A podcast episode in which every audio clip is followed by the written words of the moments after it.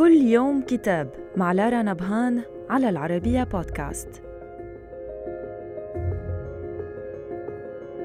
نتناول اليوم كتاب بدايات حكايات وتقاطعات للشيخة مي محمد الخليفة، تروي فيه قصتها مع ترميم البيوت التراثية في البحرين، ليس فقط لإنقاذها وإنما لتحويلها لمتعة للنظر والسكنة، ولتصنع منها أماكن نموذجية للتفاعل والاستقبال الإبداعات والبحوث والكتاب والفنانين.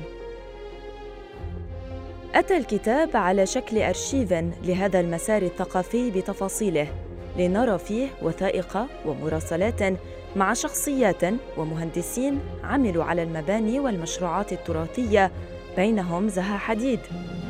هناك أيضاً فصل مخصص للمشروعات المستقبلية، وهي ثمانية أصبحت رسومها ومخططاتها جاهزة تنتظر الإنجاز، اثنان منها في المحرق وستة في المنامة، من بينها بيت حجاز المعمار.